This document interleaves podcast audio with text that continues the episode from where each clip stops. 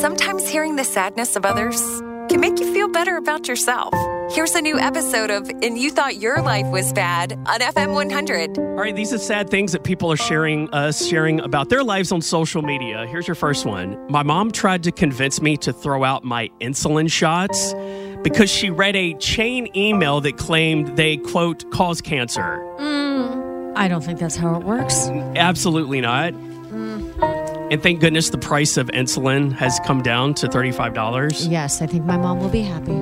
I tried to high five someone, but somehow ended up slapping them in the face. Gosh. I've Hashtag al- fail. Oh, I've almost done that before too. Run, man. running by somebody, jumping up, high five, oh, man. barely missed their face.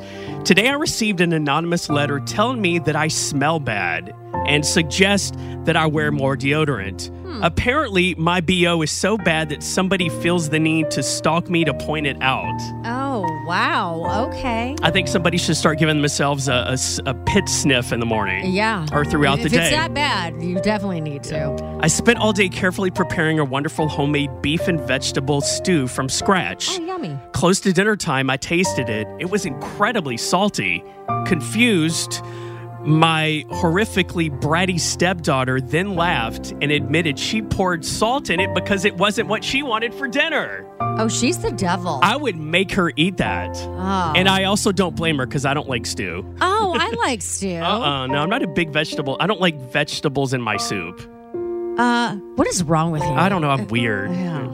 I was the waiter for a family at Chili's. It wasn't too bad until I found out they left me no tip. It Mm. was only a napkin that said, get a haircut. Oh, man. And I- this is why servers are quitting their job. yeah, so start tipping, y'all. A- Okay? A, lady came in screaming at me, demanding to see my manager and asked for the corporate office number. Can we say Karen? Mm-hmm. She had received a letter from the IRS stating that she owes $8,000. oh, She threatened to sue me dry if I didn't take the charges off. Mm.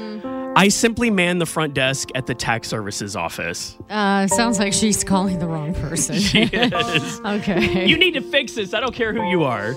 And finally, today, I was singing and drumming on the steering wheel in my car while stuck in traffic, only to realize the car next to me was full of my carpooling coworkers, all staring at me in disbelief. yes. They spent the day at the office requesting songs. Uh, hey, enjoy the show. All right. yes.